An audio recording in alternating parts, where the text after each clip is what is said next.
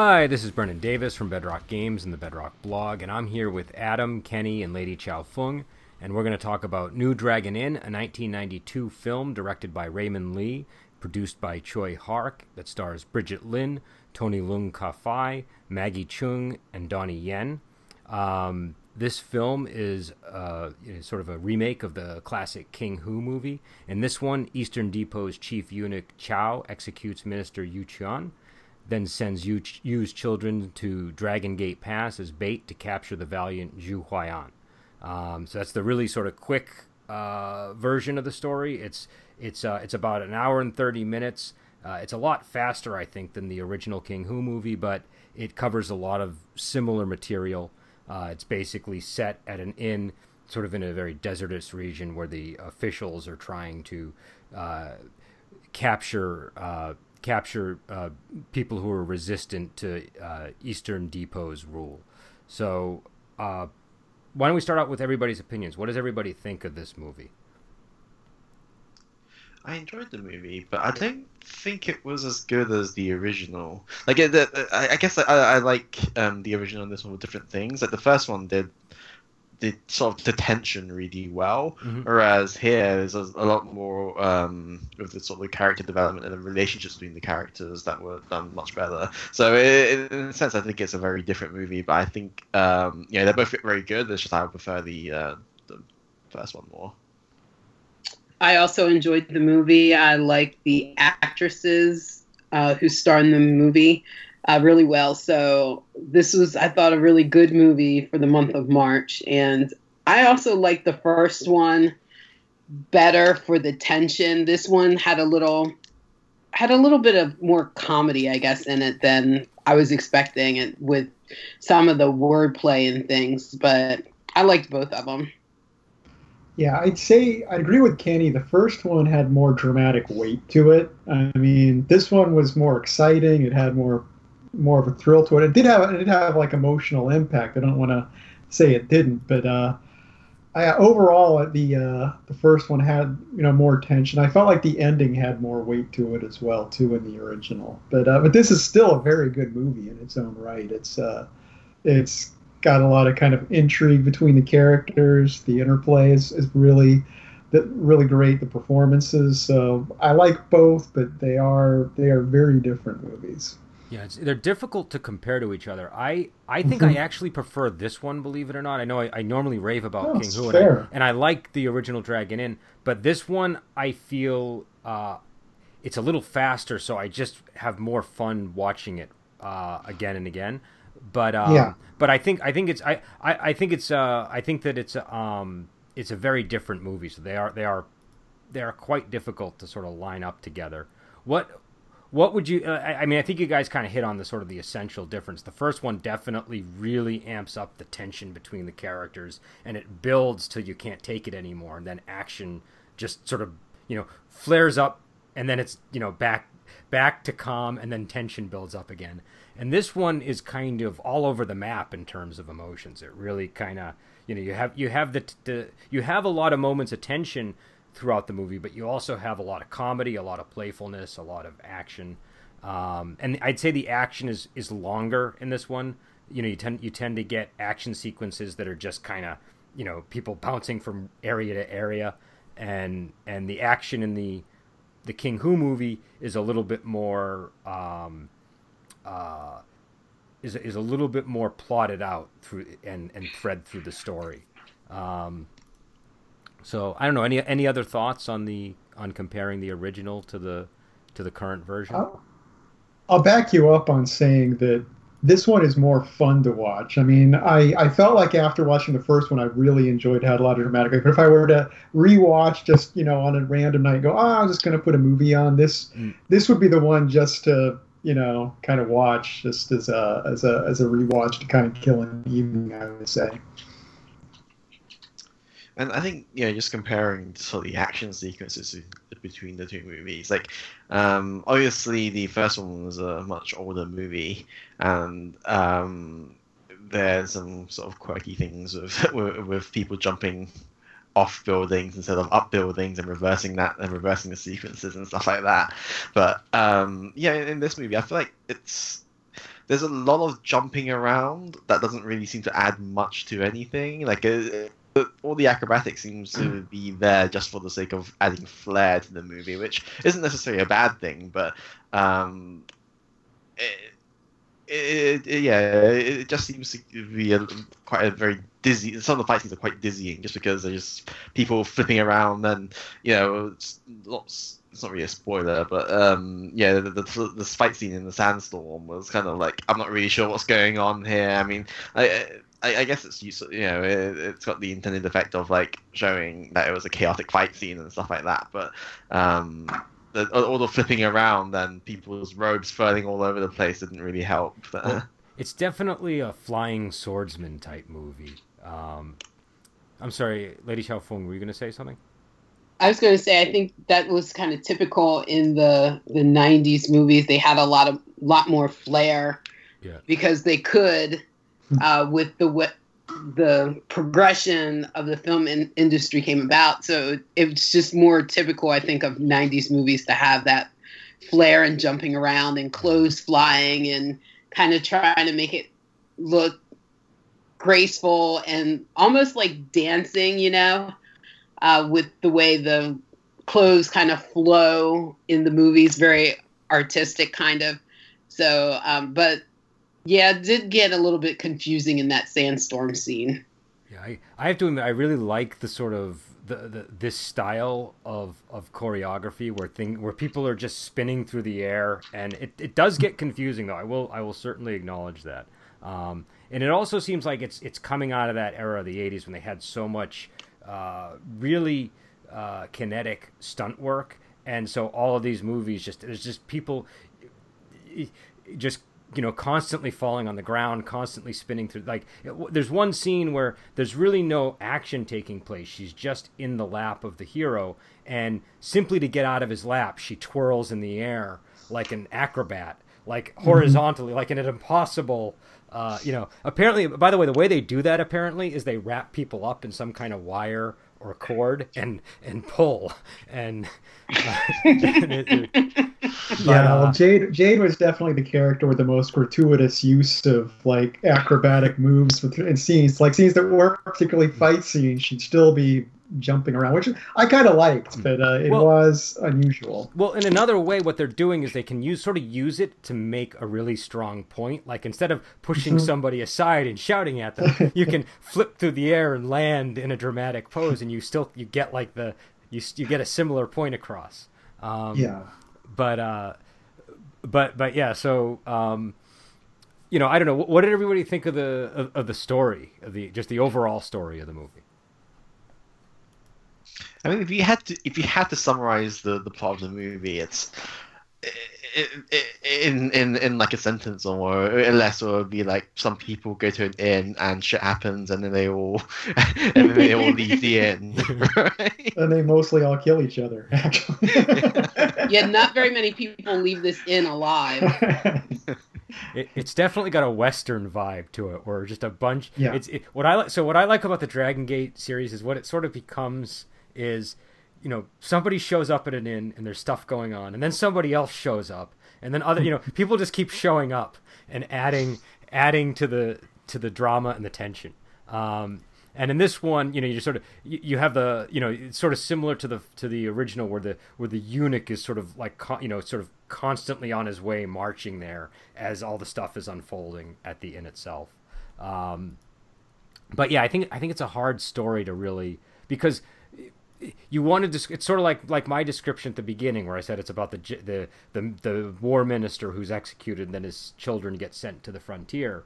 But the um but there's so much that happens at the end and all these little things like the wedding and all this stuff that uh that kind of comes out of nowhere and just sort of happens. And it it's it's it's difficult to really you know draw a straight line with the plot.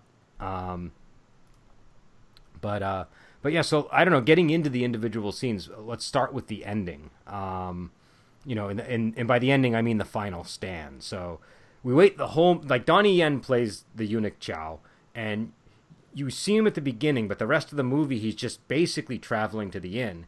And in the final sequence, there's this great fight in the desert between him, Jade, Mo-Yan, and Huayan, and it ends in this standoff where they're stand they're either standing there so long or the winds are are are rushing by so furiously that the sand just piles up around them until they're all chest deep in the in in the sand and Chow charges forward uh, Huayan leaps into the air and Mo-Yan, who's the Brigitte Lin character, gets stabbed in the chest, and then she starts sinking under the sand, and we have the we have this final battle, and he, Chow wounds everybody. You know, the the heroes are all dropped to the ground, but then Dao, this uh, this uh, chef from the kitchen of the inn, has been hiding under the sand, and he leaps up and he carves up uh, Chow's leg and, and arm, and, and and all that's left are just these bony skeletal limbs, and and and in the confusion, Huayan is able to grab uh, uh, Mo-Yan's sword and and kill Chow. Um, so that's the you know that's the, the basic overview of what happened. What what do people think of that sequence?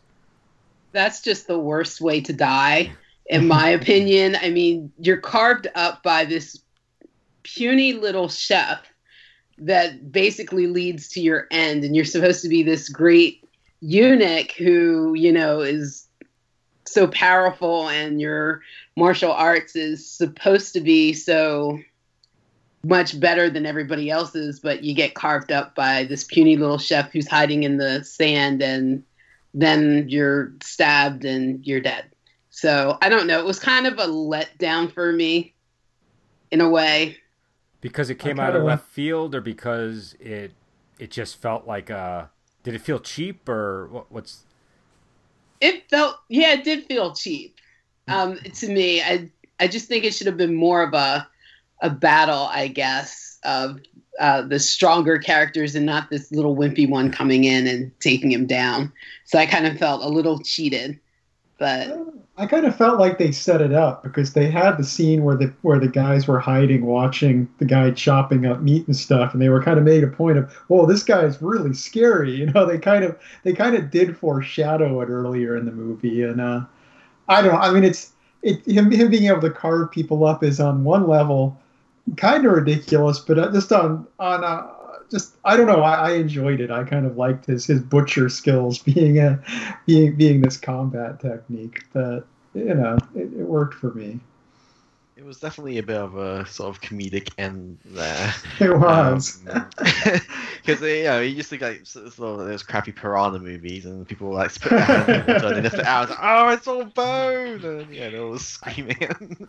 yeah, go yeah, you know, and also to go to late Lady Chow Feng's point, I, I, think I think to an extent, all I enjoyed it, it may be part of why the movie lacked the dramatic weight of the previous version.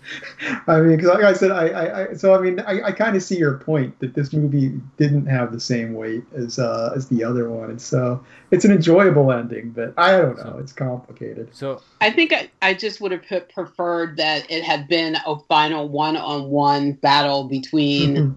Uh, the hero and um, the villain, and just those two going at it to the death.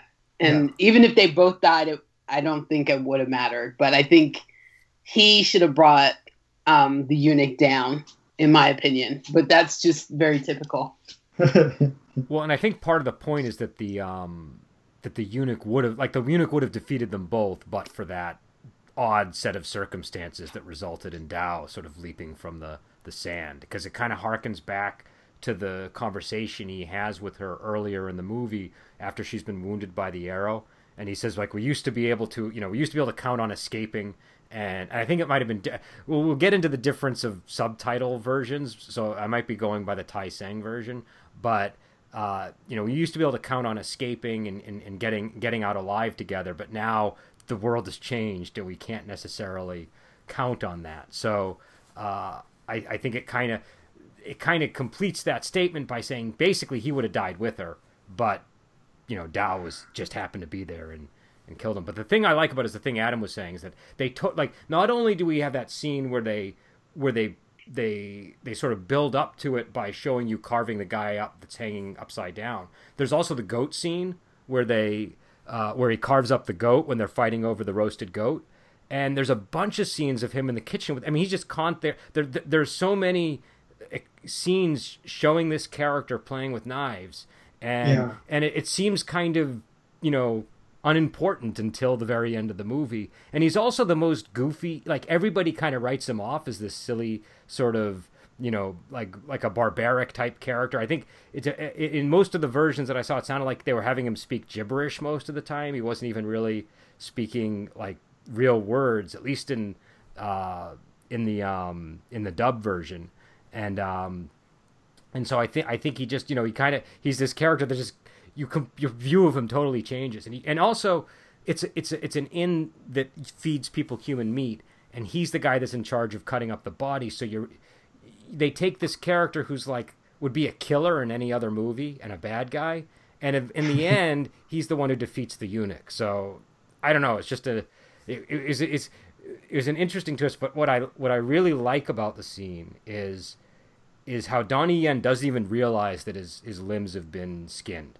He he he because he's because he's boasting about his martial prowess and telling them they're all gonna die, and he he thinks that like he's he's been attacked by Dao and he thinks that he's fended him off, and then he looks over and he sees that his hand is just this this this bone and his and his and he can't even stand up on his leg and it collapses and crunches under his under his own weight, and and it just sort of like he, he looks like a he looks like a monster at that point. And you know he's like his hair is all wild and you know half gray and black and he's got a bony limb and he and his and his leg just fell off and he just looks like it. He just he's sort of revealed for the monster that he's supposed to be in the movie. So I, I thought it was a i thought it was a cool visual depiction of the character's spirit. Um, you know and and it's it's a very interesting contrast from the other the other eunuch in the original movie who was you know this this this invincible force that uh, you know hit, you know the only thing that that really undermined him was was asthma, um, and so. So yeah, so I, I, I, think if you compare like the the um the, sort of the endings for um this one and and the old one, like I, I, I can sort of see where Lady Chaplin's coming from, and that there isn't it doesn't feel like there's much payoff. Like they sort of built him up, and then he he injures everyone and then he's killed in the in the, in the and as we said like a pretty goofy way mm. whereas in the other one you know you've got all the he's the protagonist working together figuring out he has a weakness and like trying to you know use it against him and it's like a it felt like a a, a well-earned victory by the end of it whereas here i mean you know despite all the foreshadowing um yeah, there was no hint that he was hiding under the sand for for yeah. like for all we know, like he was supposed to be taking the kids out out out of the the uh, the past, right? And he just shows up out of nowhere to finish off the big bad, and it, it, it does definitely feel like a bit of a Deus Ex Machina there. Yeah, the the only hint we might have, and this depends on how he got there, is that he was in charge of kind of navigating people through the tunnels, and then we know there's a tunnel system. So if that area was part of the tunnel system, I suppose that's a, you know, but it's it's very it's a, it's reaching. Um, so yeah, I, I think I think it's not. It, it, definitely isn't in the first movie. The the victory feels earned. It feels earned to a large degree because people really get you know hurt in the process, and it's it's just this battle of attrition. And here, every people get hurt, and then they're about to die, and, and then Dao shows up and kind of saves the day. Um, yeah.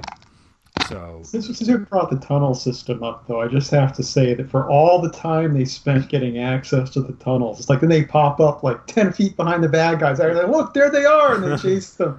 That was a little bit of a letdown. I'm like, they got you, no, they might as well just run out the front door. Yeah, you, you were expecting a, something a little more grand than the uh, yeah. I guess I guess it must just be really hard to build tunnels under the desert like that. You know? it, yeah, I've lived in a desert. I know it's not the ideal tunneling environment, but still. but uh, but yeah, and then at the end of that scene, and and there is sort of something we should probably talk about uh, before we get into some of the other topics. Is that there is this love story between Mo Yan and Huayan, and a, a sort of love triangle with Jade mm-hmm. in the mix. And in in this final scene, Mo Yan dies, or is at least drawn into the sand, and and then you know after they've killed the eunuch, we hear the flute playing, and the wind is blowing the song through the flute.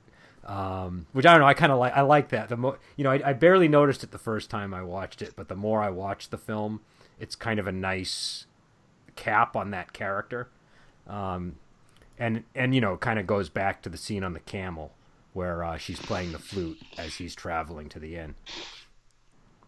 But uh, but all right, so moving to the next scene that I think we have to talk about is there's a there's a great scene uh, that's really famous where Maggie Cheung and, and Brigitte Lin are dueling, but they're but they're fighting over articles of clothing. So they're not fighting with swords or weaponry. Uh, they're they're they're battling with words and they're battling by sort of taking pieces of clothing from each other and and and it ends with uh with with Mo Yan, the Brigitte Lin character, uh, pulling off uh, Jade's clothes, and then Jade leaps up to the roof and starts singing a song really loudly, and then that's when um, uh, Zhu Huan arrives. So I don't know what, what were people's thoughts on this scene.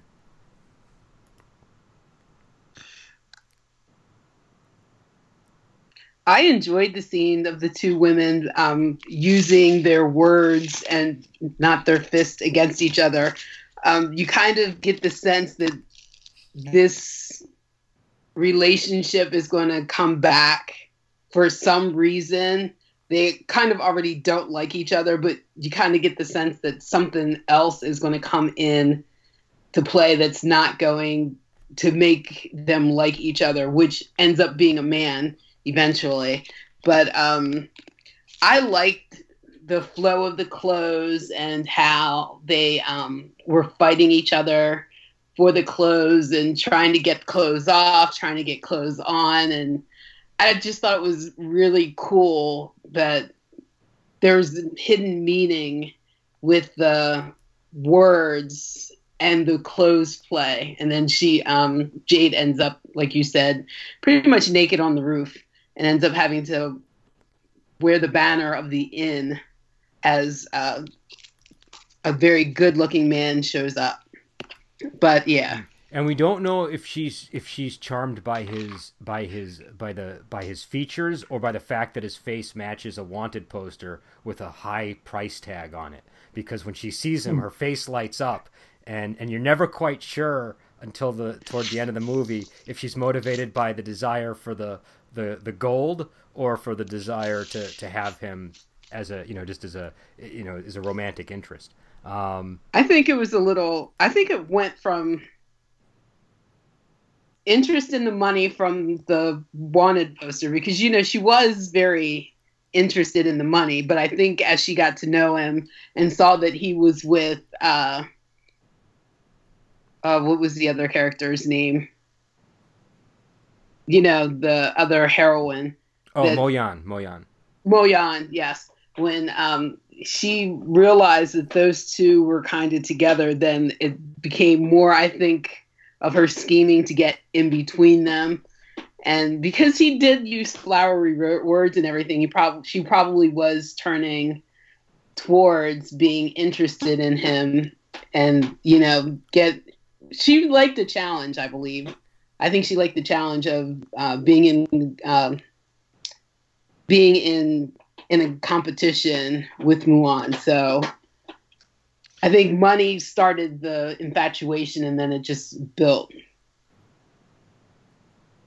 Yeah, I'd say, and I'd say, you know, at the beginning, both. I mean, you know, I think, I think in the first scene before she got to know him, she would have been perfectly happy, you know, being involved with him for a night and then turning him in. You know, that would have been like the ideal situation in her head when she first met him. But it got it got obviously got more complicated as it went on. Yeah, I, I do like the bathtub scene. Like uh, like Lady Chaffin mentioned, like they're, they're both sort of it is a lot of foreshadowing, and they're both sort of fighting over the same piece of clothing, and they're all just ripping it away from each other. Um, you know, uh, uh, until the end of the movie, you know, thinking back, yeah, and, and, you start thinking back on, on that scene, it doesn't really have much weight to it. But when you uh, you, you can just sort of treat it as a mildly gratuitous uh, um, fight scene um, with some lovely ladies. Uh, but after the movie ends and you just think back on the events in the movie, you can sort of see that there is a, there is maybe we're looking into it too much, but uh, it definitely seems like a bit of a foreshadowing in, in that they are both going to be fighting for the same man, and that uh, not everyone's going to end up with what they want. and one of the things I like about this scene is how when Moyan basically wins the fight by taking off her clothes, and she has to leap up into the into the top of the building, she immediately kind of takes the victory away by just starting to sing a song as loudly as possible. And the song she's mm-hmm. singing goes, and I don't know if this is accurate, but in the subtitles, it was something to the effect of on the 15th of August, the temple door opens, and many candles, red candle, white candle, a girl like me can't handle them all at once. And obviously, there's a lot of double entendres throughout the whole movie, and that's like a, a really good example of the kind of double entendre that you, you see there. Uh, just, for, I, just, for, just for the record, um, like August the fifteenth or whatever is uh, slang for a butt, shall we say? okay, I didn't. Okay, interesting. I didn't know that. I thought I thought it was like an important festival day or something. Um, because it's a um, it's the Mid Autumn Festival and the moon is round. Oh, okay. All right. So, okay, interesting. It's a full moon, so. Okay. so, and that's one of those things that like just gets a lot. Like the subtitles cannot carry the weight of all that meaning, so it gets lost. But it's uh, that's that's very interesting. Um, that definitely adds a lot more to the scene than than than before. Um, but uh, uh I agree with you though. It's like you know, it's like you know, she she totally takes away the victory. It's like, yeah, I I don't care anyway. I don't have I don't have this ridiculous modesty that you yeah. have. So. and the version that you sent us via YouTube, the song that she's singing is about um, a a cold woman woman holding on to her virginity, yeah, which the... was even well, I wouldn't say strange, but I don't know the uh, the dub version is uh, yeah the, the the singing in the dub version is pretty bad. Like in this one, it's actual it sounds like real singing, and in in the dub version, it sounds like somebody just kind of half making up a song as they go, and it just doesn't it, it doesn't work quite as well.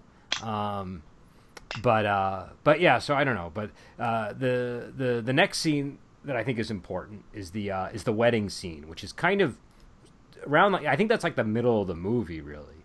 Uh, and in this scene, there's this whole ongoing thing where Zhu Huayan and the rebels they're trying to help get the children to the border. In order to do that, they need access to these tunnels that are under the inn, and so they're trying to find them and they can't. And so he has to go through Jade in order to get to the tunnels. And the tunnels they become another double entendre and all this. But basically, when when when you know he he, he he's forced to to marry her at the inn, uh, and then he's going to try to use that as an opportunity to get information on the on the tunnels, and it, it becomes this really big dramatic scene actually because he he's not supposed to really be marrying her. He's supposed to be marrying her in order to get the information on the tunnels, but there's a lot of doubt over whether he's maybe just been seduced by her and is is is is going to you know make the most of the wedding night, and so there's this so when everybody is outside of the bridal chamber they don't really know what's going on in there. And the mo yan character is sort of dealing with all you know the, he and mo yan are, are are a couple. And so you know she's sort of dealing with the weight of of uh of the possibility of him of him sleeping with jade.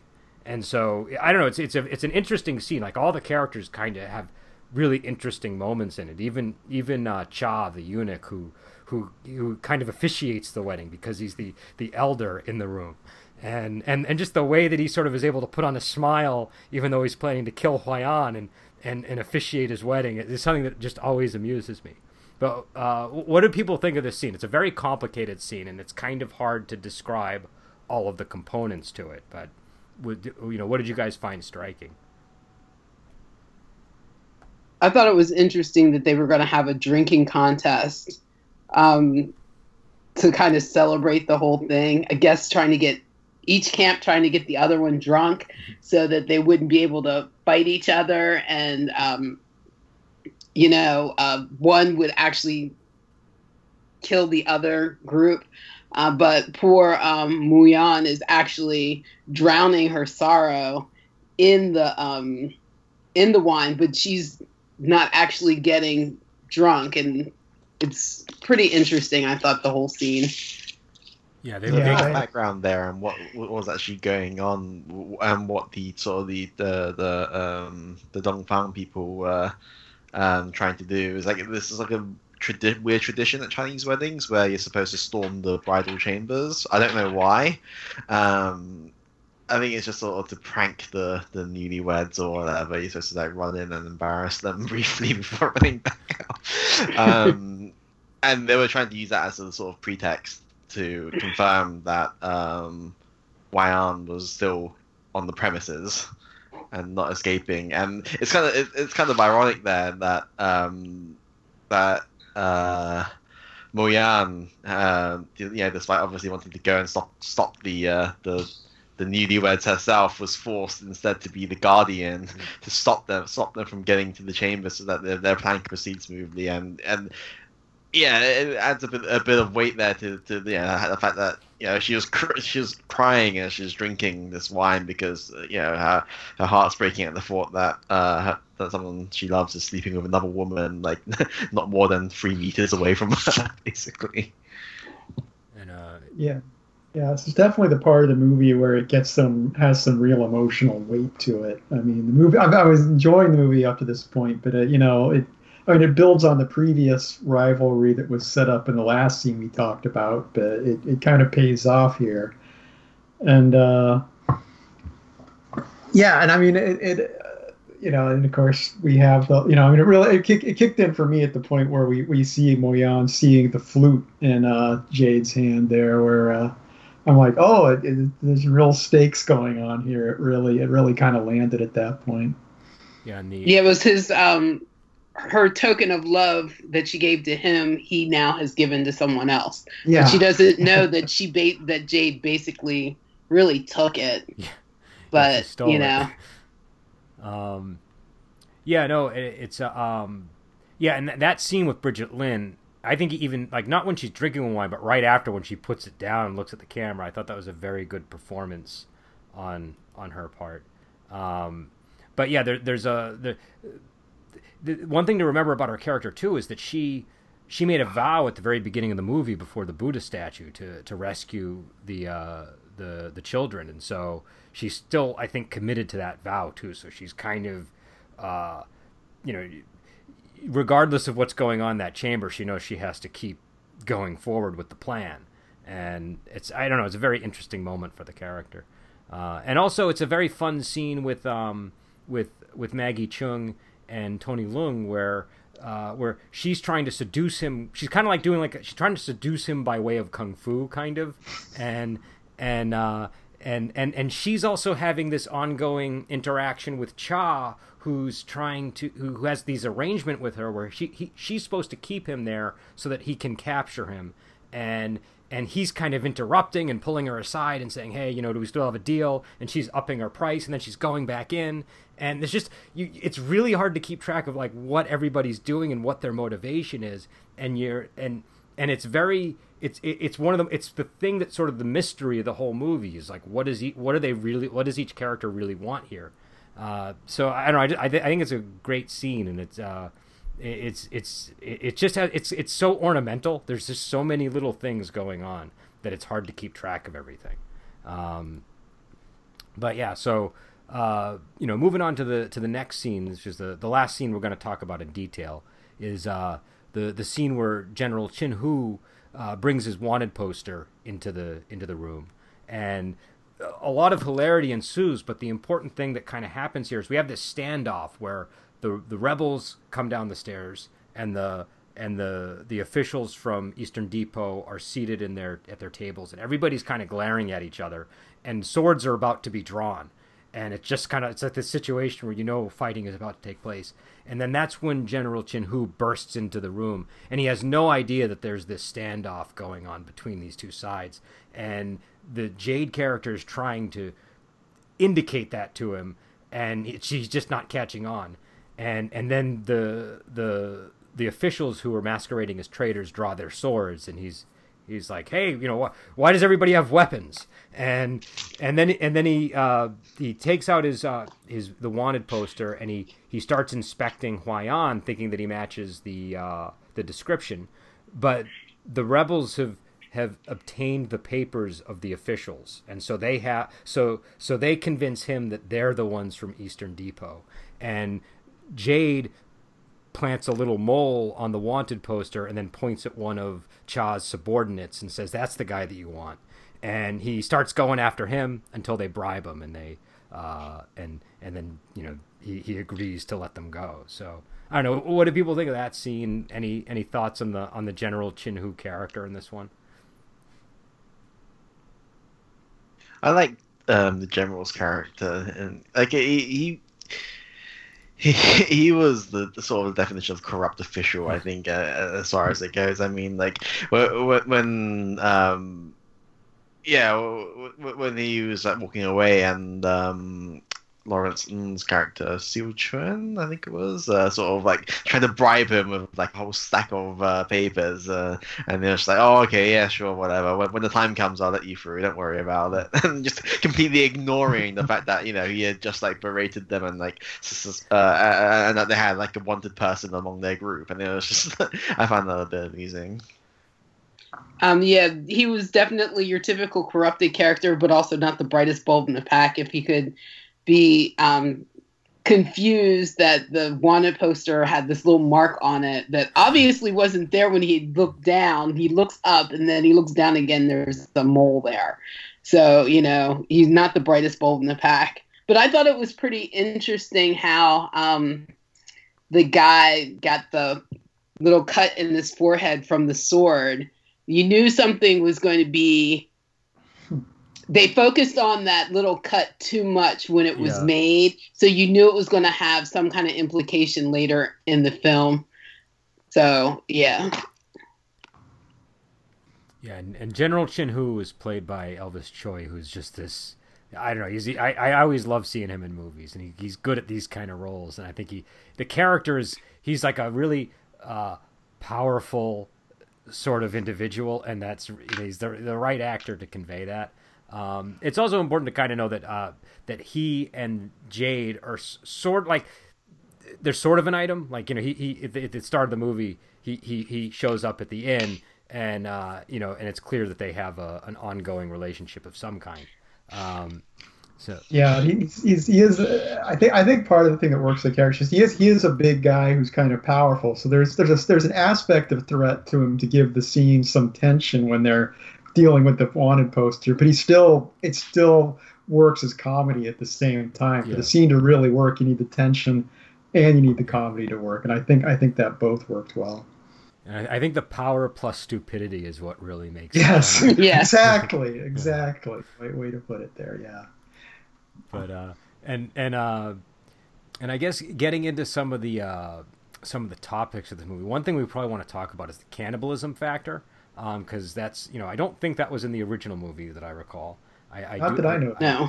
I, I, and, uh, and and I think it's hinted at as a possibility in the uh, uh, in the in the more recent one, but um, but in this one it's you know they like her like Jade and Dow have a whole system set up where at the start when we first meet her character she's seducing a man in in her quarters and she's basically saying do you want me or do you want one of my tunnels and he you know he says he wants both and she ends up killing him throwing him down a chute. He goes into the kitchen and then he turns into meat that's put into the buns.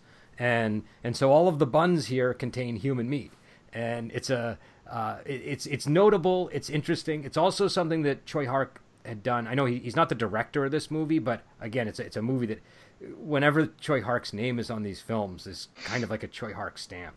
And and uh, in uh, he's he in, there was a movie called uh, We Will Eat You, which I which I highly recommend. I might have the title wrong, but it's it's nothing like uh, any of these later films that you get from from films that he's produced or directed. But it's a it's a really interesting uh, sort of I don't know how I would describe it, but it's like a, it's like a martial arts movie that looks like it was done on a budget, and it kind of has the vibe of like an old school sort of '70s horror movie uh, where it, it, involves cannibalism, and uh, it's it's definitely worth seeing. But it was it's interesting to see that reemerge as a theme here.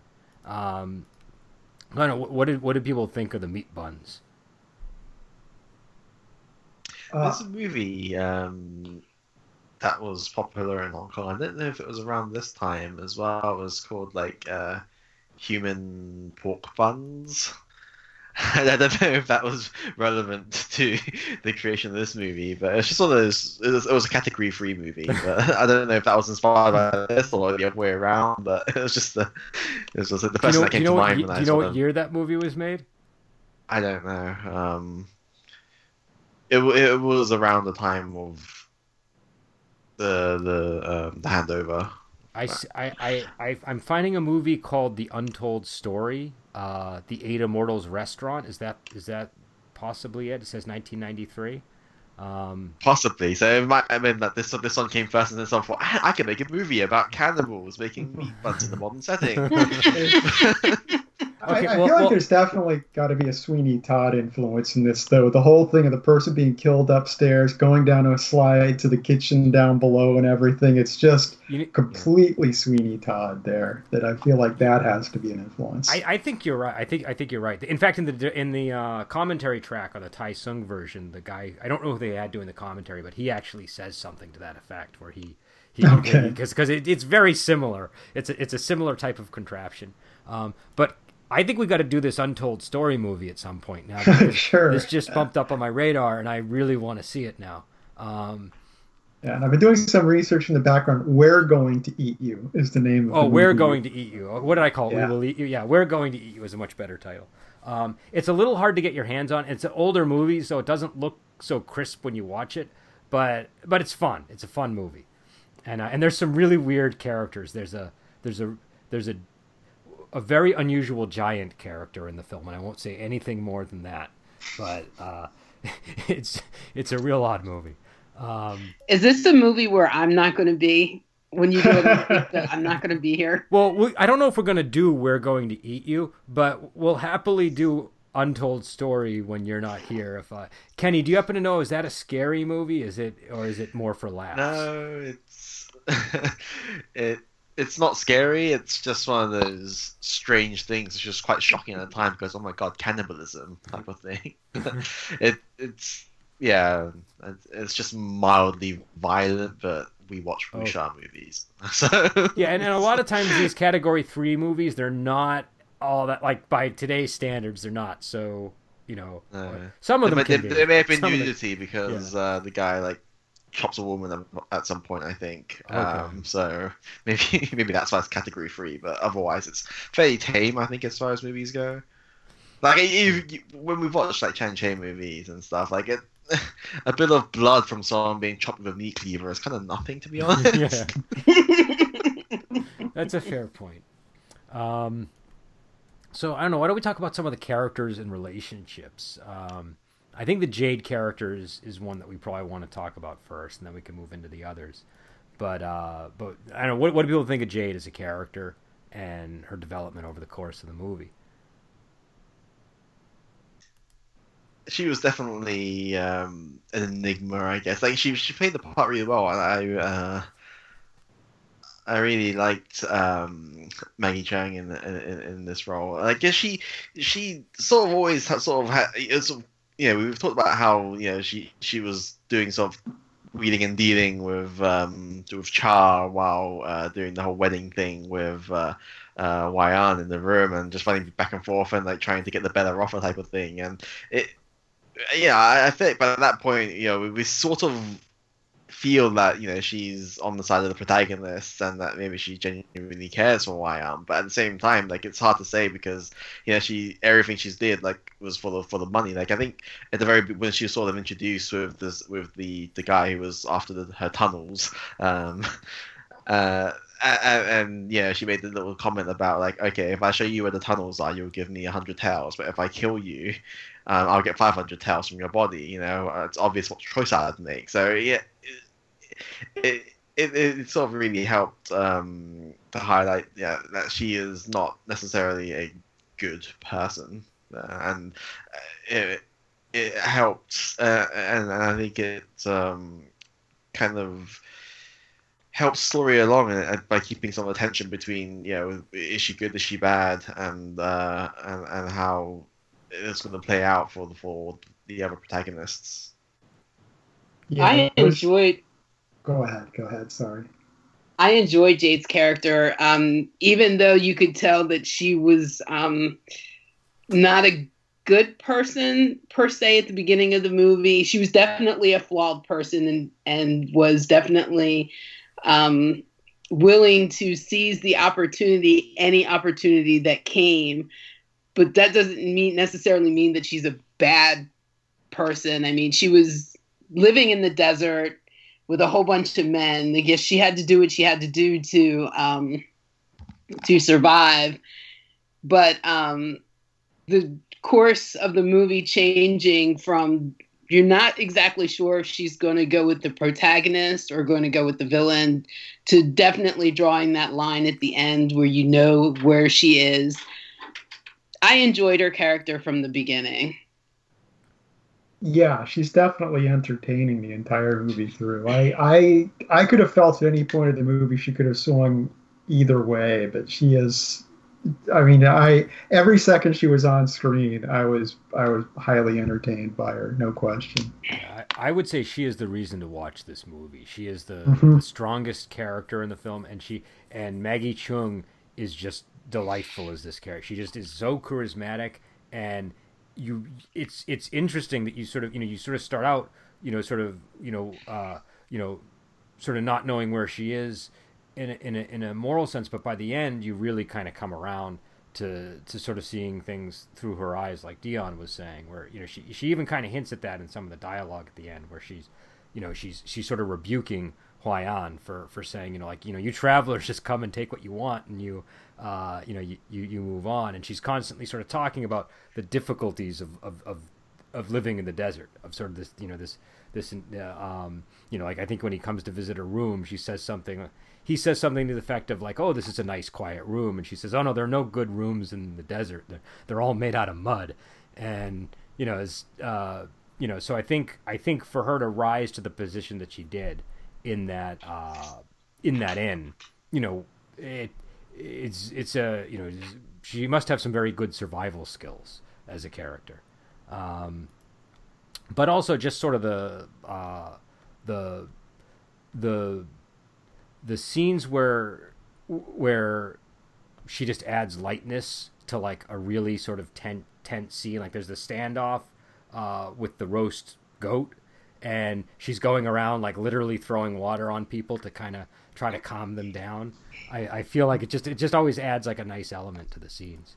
Um, but uh, but and it's also worth noting that in the original Dragon Inn movie, the innkeeper was a was a male character, and this one they shifted to a female. Um, so I guess that brings us to to Huaiyan and Moyan, who are the uh, sort of the heroes and the and the and the couple of this movie. Um, you know, uh, what would you guys think of them? I actually think that their relationship was fairly boring as far as things go. Like it was just one of those things where they had lots of tension, but nothing ever really came of it, and and then something happened, and, and she's forced to watch the uh, the guy that she that she likes marry another woman. Uh, it it was just kind of odd, like maybe um, it was because Maggie Cheung's character was just so much more sort of vibrant, as it were. Like I felt like uh, her dynamic with Huaiyan was more interesting. Mm-hmm. Um, the, the, I don't know. It's just the the I didn't really feel as much for the romance as I uh, as I would have done if it was just for for um, for Jade and Huaiyan. I agree with Kenny. The relationship was kind of boring, but you but I guess it had to be because they were both focused on a mission and she did make the promise in front of the Buddha that she would protect the kids and get them through no matter what. So she always seems to play um, Brigitte Lin always seems to play uh, the character that is focused on the mission, gets it done, and um, nothing gets in the way, even if it's down to a romance situation. And she just, she had to let it be or unfold the way it did because she's always loyal to the mission. So yeah, the relationship was boring and um, kind of really non-existent, except for the fact that you know when he arrives, he does say that he wants to hear the flute again, and they kind of leave arm in arm or hand in hand off to her room. I guess it's her room, but um, yeah, it was a real boring relationship. Yeah, I felt like I mean, you know, we talked about in the wedding scene, they gave the impact of her worrying about what was going on some weight, but I you know, the relate it's kind of a threat to the relationship was given some dramatic weight, but we weren't given any moments to really enjoy their relationship, which means that by the end of it, I got to admit, during the final scene, it's like I, I, I think I should have been feeling more emotion about, you know, when she died. And I mean, I, it, it, it didn't have the huge impact that I think it should have at that point. Yeah, I think they had some good shorthand for getting the relationship stuff, like the uh, when they like the music and the scene where they sort of where he sort of touches her cheek in the end. Uh, I thought that was effective, but I think I think it's kind of like you're saying, where the more enticing relationship is the, is the one between Jade and and uh, and Huayan, and so you almost need their relationship to seem less interesting mm-hmm. for that one to be like the the more exciting one that he's being pulled into. Um, I think where theirs gets more interesting is is around the time that Mo-Yan gets injured, and and he has that that dramatic line. And I think again, I think this is one where the subtitles really made a difference in the Tai Seng version versus this one, where what he was saying to her in the Tai Seng version was just that like you know the world is changing, and you know and and and you know we don't know if we're going to make this out together alive again like we normally do. And there was just like so much uh, at stake in that conversation, but it was also very tender because he's he's removing an arrow from her body that that she is one of those dog biting arrows that they that they were foreshadowing the whole movie, and uh, and so you know it's it's a uh, you know I feel like that scene they sold really well, and I feel like Brigitte Lin really sold her side of the relationship really well with the drinking scene, but uh, mm-hmm. but yeah I think uh, you know it's. It, you know, I would say they have a more pedestrian type relationship up until that moment. Um, and to- and Tony Leung, his character's kind of, kind of, he kind of has like a playboy quality to him. Do you know what I mean? He seems like a charming man when he because fir- when he first arrives and meet Jade. Number one, they're talking in code a lot of the time. Like they they talk about the weather, but they're really talking about like it's like really like you know the the the the way to get to her her the whole thing with her tunnels is through this this uh, exchange about the weather but but he's being very playful with her when when he comments when he compliments her on her name. And you know he like this this woman leaps off of the inn roof naked wrapped in a in a in, in like a flag. And and he just sort of you know you know effortlessly you know just you know begins talking making small talk with her. So uh i think his character is he's not like a typical like I'm in love with you and I'm always going to be in love with you type guy. You kind of you kind of are left wondering up until the end of the movie where he's going to land in terms of his, his love for Mo-Yan. Um, but yeah, I don't know. Um, the next the next group of characters would be the uh, the eunuchs. Uh, I guess starting with uh, Cha, the uh, the official who's been sent to the inn, and uh, uh, he's um, he's uh, played by um, Lau Shun. Uh, so what did what did people think of him? Oh, sorry, we can't hear you, Kenny. Oh, sorry. Um, I, I like the stare the stare down scene that he had with uh, with Tony Leung's character uh, early on in the movie when yeah when when they just meet for the first time and it's obvious that they know each other's identities already.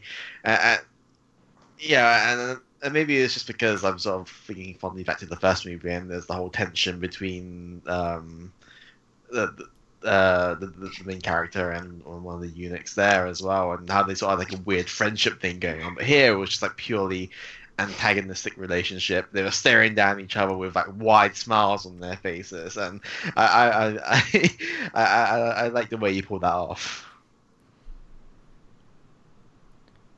Yeah, I, I, I, like this. I like the scene when he's officiating the marriage, and he's just, you know, and also the the fortune telling scene where he reads the palm. I like that one, and uh, and and he and he, you know, he's being he, he's being so polite and. Uh, but under undercutting all of it, or underneath all of it, is this this this this. You know, this can obviously go in a very violent direction. Um, so I, you know, and it reminds me a lot of I think the character that he's replacing from the original Dragon Inn movie because there was that uh, there was the uh, the head of the Eastern Depot uh, in that film who was capable of being very pleasant when he needed to be and was good at recruiting and that you know th- there are a few moments where it seems like he's actually uh, you know trying to recruit Huayan at first. Um, you know when he's when he's reading his palm and talking about how you know he's he's he's missed out on his on his career as an official. And uh, you know you know maybe maybe that might that felt like an allusion to the to the scene in the original Dragon Inn where when the official is trying to buy off the hero. Um, but uh, any any other thoughts on that guy or are we uh... so so we, then we have the villain Chow, played by Donnie Yen, um, who we don't really see a lot of. He, he, he spends most of the movie seated, uh, seating, uh, sitting down on a uh, uh, in a sedan chair of some kind, and you know, even during a lot of the fight scenes, he's just sort of, you know, he's just looking through his spyglass or examining documents as people are, are, are fighting him. So it's not really until the very end that we, we get to see him unload all of his abilities. Um, you know, what do people think of him as a villain? I pretty much thought that he was kind of a letdown as a villain. I think they could have gotten anybody to play that character. I I don't know. It's just not a strong villainous type for me. Well, I gotta say, like he, he looked the part, but I, I feel like the writing for him as a villain was a bit lacking. Like yeah, we, we had like a, a, brief hint of his prowess at the beginning when uh, when uh, Mo-Yan was sort of running up the cliffs to fight him, and he, he, he yeah, he's just sort of ignoring her and like watching watching the other the, the fight that's going on in the distance before like yeah, if I go, oh, fine, I'll t- turn around and sort you out first before before sitting back down, and and yeah, you, you start they start to sort of building him up as a menacing character, but then he's not really doesn't do he doesn't do anything really until the end of the movie. Um, and that's like a, a, fairly brief fight scene there. I mean, he, he was sure he was kicking ass in, in that one scene, but then he dies to a, a guy hiding in sand and with a meat cleaver. I mean, it, yeah. yeah. like I don't know, like they could have done more with him, and maybe I'm just yeah yeah, uh, keep comparing it to the to, to the other Dragon Gate Inn movie, right? But the other eunuch was he was felt imposing, like he was like this looming threat all the time that was just ever present, and and he felt like he was capable of like finishing things. And here, like they sort of hint at it, but then it just sort of falls flat because he dies so quickly at the end. Yeah, I'll be a it seemed it seems in the pre in the previous version it really felt like they were doomed if they had to fight this guy. If they didn't escape, there was no question they were going to die, which does end up being the case.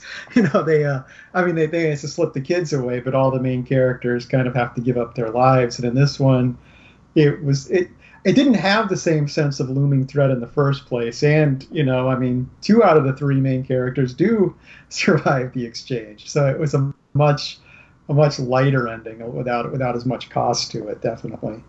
And uh, I think on the ending too, it, I mean, the, you know, because it does have the tragic element of Mo-Yan dying, but she is the one that's made the less interesting character. Not not, and the performance was great, but uh, it's the it's the least cost they could have given to the ending potentially.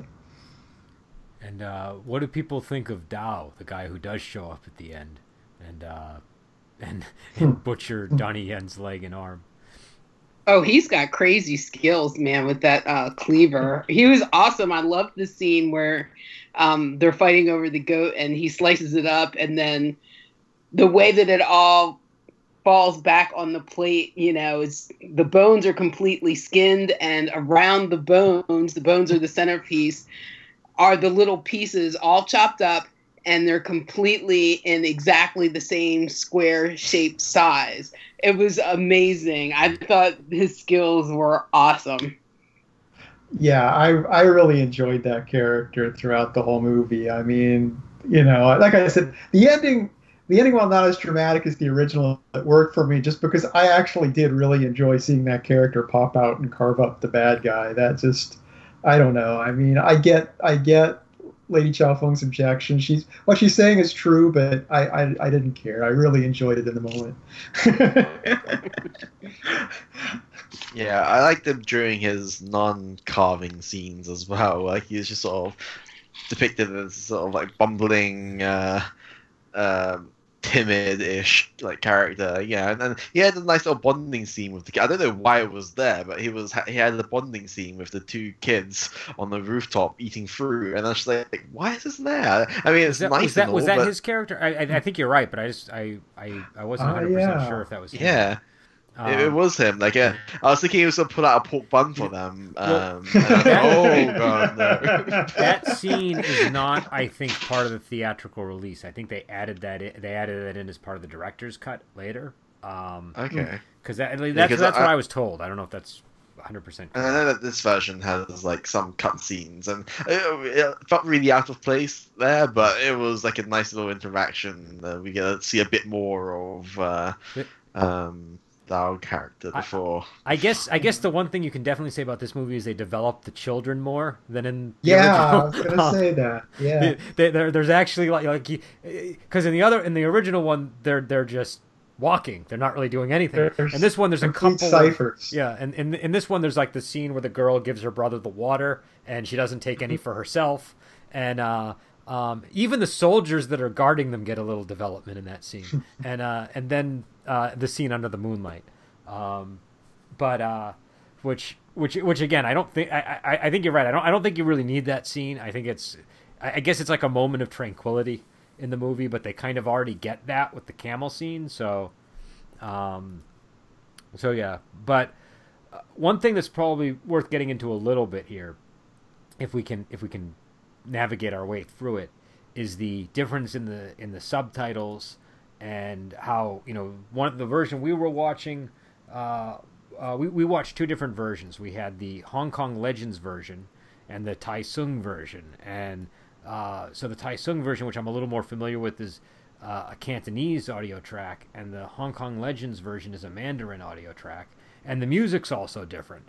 And I felt that the music really changed a lot of the scenes, at least for me. Like the the scene where um, where uh, Huaiyan and and Moyan are are exchanging glances on the balcony in the inn, and then there's that music playing in the background.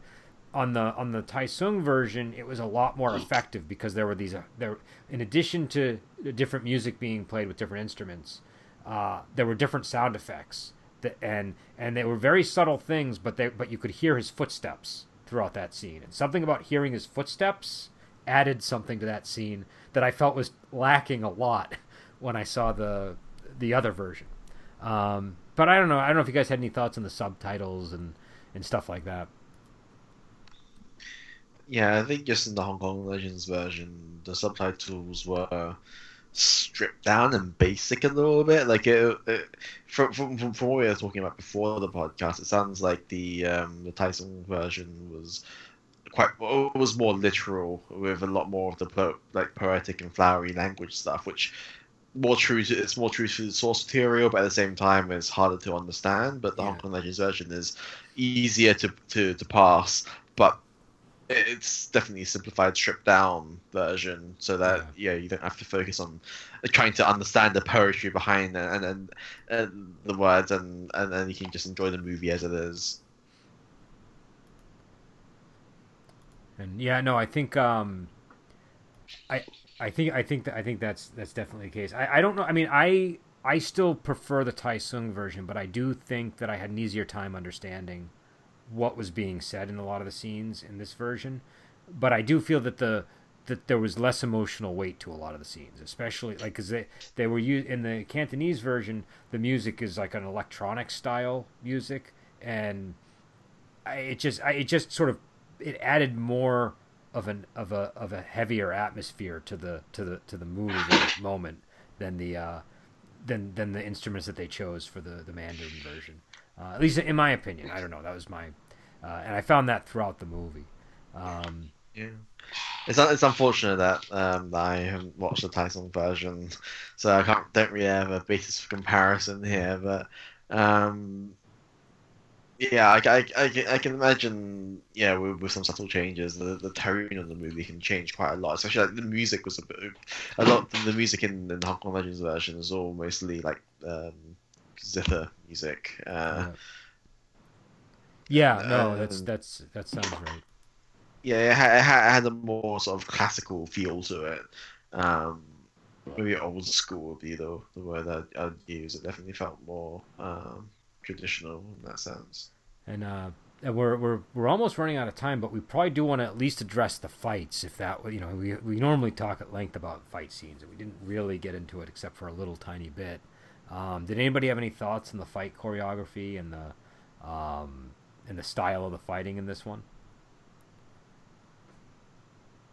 Well, I've already said that. You know, it, there's a lot more flair and and, and flipping about in, in in this movie um, compared to yeah the sort of the more old school ones, and there wasn't really.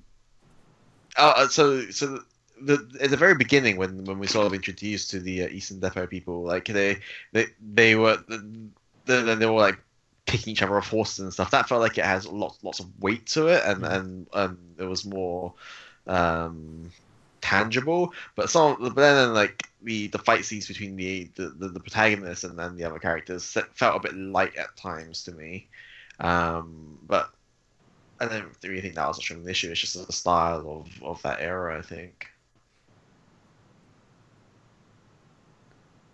Yeah, no, it's definitely I think a '90s style uh, fight choreography. I, I actually quite like the '90s style, but it is sort of more feet off the ground.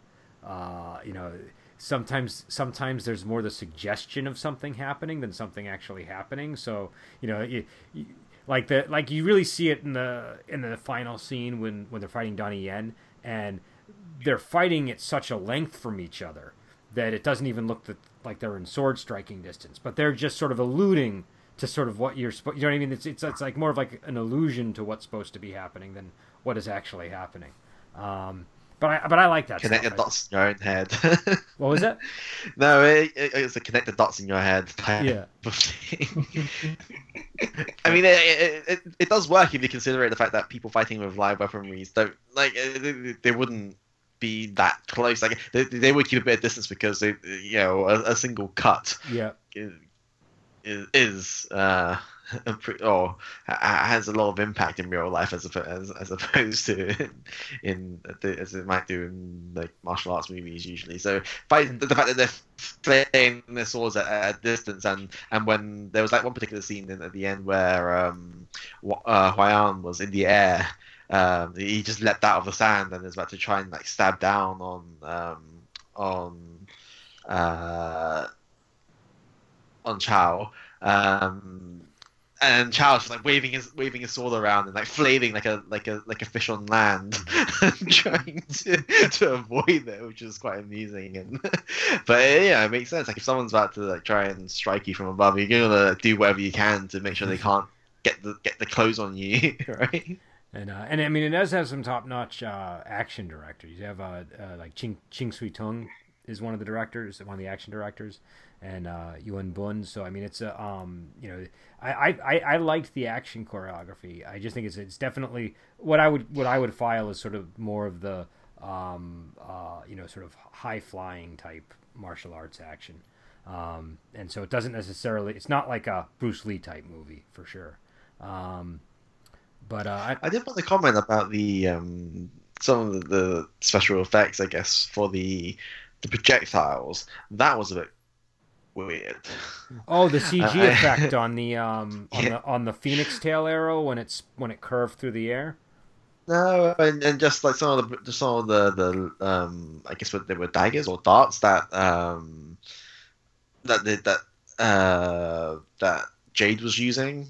Um, oh, weirdly, oh, the like slivers of metal that she threw at him. The, Yeah. Yeah, and then like the, the, the needles that um well Eunuch was using as well with the when the sort of in in flight animation they used for that was a little bit weird. they, um, I know they did use CG for for a bit of the movie. I don't know if it applied to the needles, but they definitely used it on the arrows at the start. Um, yeah. I quite liked the dog biting arrows because they looked really mean. Like they had these, oh, yeah. they had the spikes on them, like the X-shaped spikes that shot out once they went inside you, and and uh, I thought it was effective by the time uh, Mo Yan got hit with one because you you really knew what they did. Uh, and I like the I like the beginning. It sort of starts with the with the they have like this black arrow troop in the in the Mandarin version they call them the the Black Flag troop, but they there was a training sequence with them sort of demonstrating their their weapons engineering, and uh, I thought that was pretty cool. But um, but yeah, so so uh, we've been going at it for an hour and ten minutes, so I'm going to end it here. Uh, we'll be back next week, I believe. Uh, what is what are we watching the tournament next week? Is that our movie? Or are we not 100 percent sure on that one yet? I don't remember. Okay, I think it's the tournament. Okay, I think. Well, we're very likely doing the tournament next week, and I will I will put a confirmation up on on social media about that. And uh, and me and Adam will be getting uh, back on our Return to Condor Heroes thing. Uh, you know, hopefully around Sunday or in the coming days. I don't know what our exact schedule is yet, and uh, and and I'm sure we got plenty of other stuff uh, coming down the pike. So. Uh, you know, we will, we will see you next Friday with with another another martial arts movie, and we'll see you then.